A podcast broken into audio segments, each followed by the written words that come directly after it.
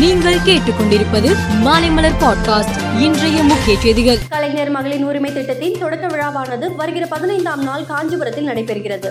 இந்த திட்டத்தின் கீழ் ஒரே நேரத்தில் ஒரு கோடிக்கும் மேற்பட்ட பெண்கள் ஒவ்வொரு மாதமும் ஆயிரம் ரூபாயை ஆண்டுதோறும் பெற உள்ளனர் சென்னையில் மட்டும் சுமார் ஒன்பது லட்சம் பேர் இந்த திட்டத்தில் பயன்பெறுவர் தியாகி இமானுவேல் சேக்கரனாரின் அறுபத்தி ஆறாவது ஆண்டு நினைவு நாளையொட்டி பரமக்குடியில் உள்ள அவரது நினைவிடத்தில் பாஜக சார்பில் மாநில தலைவர் அண்ணாமலை மலர் வளையம் வைத்து மரியாதை செலுத்தினார். பிறகு செய்தியாளர்களிடம் பேசிய அவர் தமிழக அரசு இமானுவேல் சேகரனாருக்கு சிலையுடன் கூடிய மணிமண்டபம் அமைப்பதாக அறிவித்துள்ளது வரவேற்கத்தக்கது.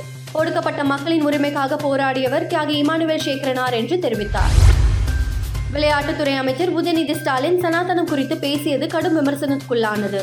நாடு முழுவதும் இது பெரும் அதிர்வலைகளை ஏற்படுத்தின. இந்த நிலையில் அமைச்சர் உதயநிதி ஸ்டாலின் எக்ஸ் தளத்தில் வெளியிட்டுள்ள கொசுவர்த்தி சுருள் புகைப்படம் ஒன்றை பதிவிட்டுள்ளார்.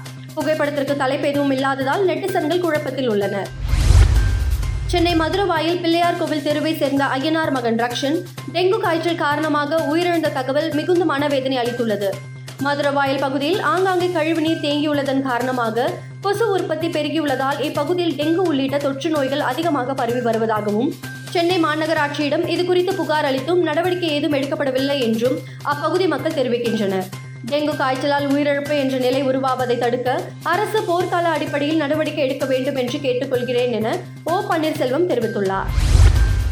டெல்லியில் மாசுவை கட்டுப்படுத்தும் விதமாக இந்த ஆண்டு தீபாவளிக்கும் பட்டாசுகள் வெடிக்க தடை விதிக்க முதல் மந்திரி அரவிந்த் கெஜ்ரிவால் முடிவு செய்துள்ளதாக அம்மாநில சுற்றுச்சூழல் அமைச்சர் கோபால் ராய் தெரிவித்துள்ளார். டெல்லியில் எந்த வகையான பட்டாசுகளை தயாரிப்பதும் சேமிப்பதும் விற்பனை செய்வதும் ஆன்லைன் டெலிவரி செய்வதும் மற்றும் வெடிப்பதும் முற்றிலும் தடை செய்யப்பட்டுள்ளது. சவுதி அரேபிய பிரதமரும் Saudi இளவரசருமான Mohammed bin Salman Al Saud G twenty உச்சி மாநாட்டில் பங்கேற்பதற்காக மூன்று நாள் பயணமாக இந்தியா வந்தார். ஜி டுவெண்டி மாநாடு நிறைவுற்ற நிலையில் சவுதி இளவரசர் இந்தியாவில் அரசு முறை பயணம் மேற்கொண்டுள்ளார். அந்த வகையில் சவுதி அரேபிய இளவரசர் முகமது பின் சல்மான் அல்சாவுக்கு இன்று காலை பத்து மணி அளவில் ஜனாதிபதி மாளிகையில் பாரம்பரிய வரவேற்பு அளிக்கப்பட்டுள்ளது. அதைத் தொடர்ந்து பனிரெண்டு மணி அளவில் பிரதமர் மோடியும் சவுதி அரேபிய இளவரசர் முகமது பின் சல்மானும் ஐதராபாத் இல்லத்தில் சந்தித்தனர். இரு நாட்டு உறவு தொடர்பான பல்வேறு விஷயங்கள் குறித்து இருவரும் பேசினார்கள்.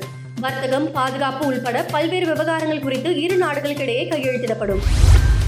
இந்நிலையில் ஜி டுவெண்டி பதினெட்டாவது உச்சி மாநாட்டில் கலந்து கொண்டு விட்டு அமெரிக்க அதிபர் ஜோ பைடன் நேற்று வியட்நாம் தலைநகர் ஹேனோய் சென்றார். அங்கு அவர் இரு நாடுகளுக்கிடையே முக்கிய ஒப்பந்தங்களில் கையெழுத்திடுகிறார். இது குறித்து பேசிய அதிபர் ஜோ பைடன் பனிப்போர் காலத்தை கடந்து நாம் சிந்திக்க வேண்டும். அமெரிக்காவின் முன்னேற்றத்திற்கு ஒரு நிலையான வளரக்கூடிய பொருளாதார தளத்தை அமைத்துக் கொள்வதற்கு நாங்கள் பல முயற்சிகள் எடுக்கிறோம். சர்வதேச சமூகத்தில் வியட்நாம் ஒரு நட்பான நம்பிக்கையான மற்றும் பொறுப்புள்ள கூட்டாளி. சீனாவை கட்டுப்படுத்தவோ தனிமைப்படுத்தவோ அமெரிக்கா விரும்பவில்லை என்று தெரிவித்தார். உலக கோப்பையை இந்திய அணி வெல்லும். விளையாடும் அனைத்து அணிகளுமே பலமானவை என்பதால் சவால் நிறைந்ததாகவே இருக்கும். இருப்பினும் நம் மண்ணில் நடப்பதால் இந்திய அணி கோப்பையை வெல்ல வாய்ப்புகள் அதிகம் உள்ளது. அணியில் இளம் வீரர்கள் பலருக்கு வாய்ப்பு அளிக்கப்பட்டுள்ளது மகிழ்ச்சி அளிக்கிறது.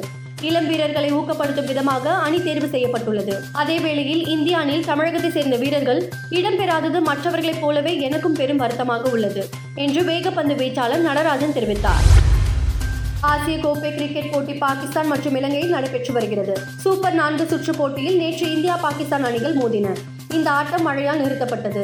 இந்த போட்டிக்கு முன்னர் வளர்ந்து வரும் இலங்கை கிரிக்கெட் வீரர்களுடன் தனது அனுபவத்தை விராட் கோலி பகிர்ந்துள்ளார். இதில் கிருஷாந்த் என்ற வீரர் விராட் கோலிக்கு வெள்ளி பேட்டை பரிசாக வழங்கியுள்ளார். மேலும் செய்திகளுக்கு மாலை மலர் பாட்காஸ்டை பாருங்கள்.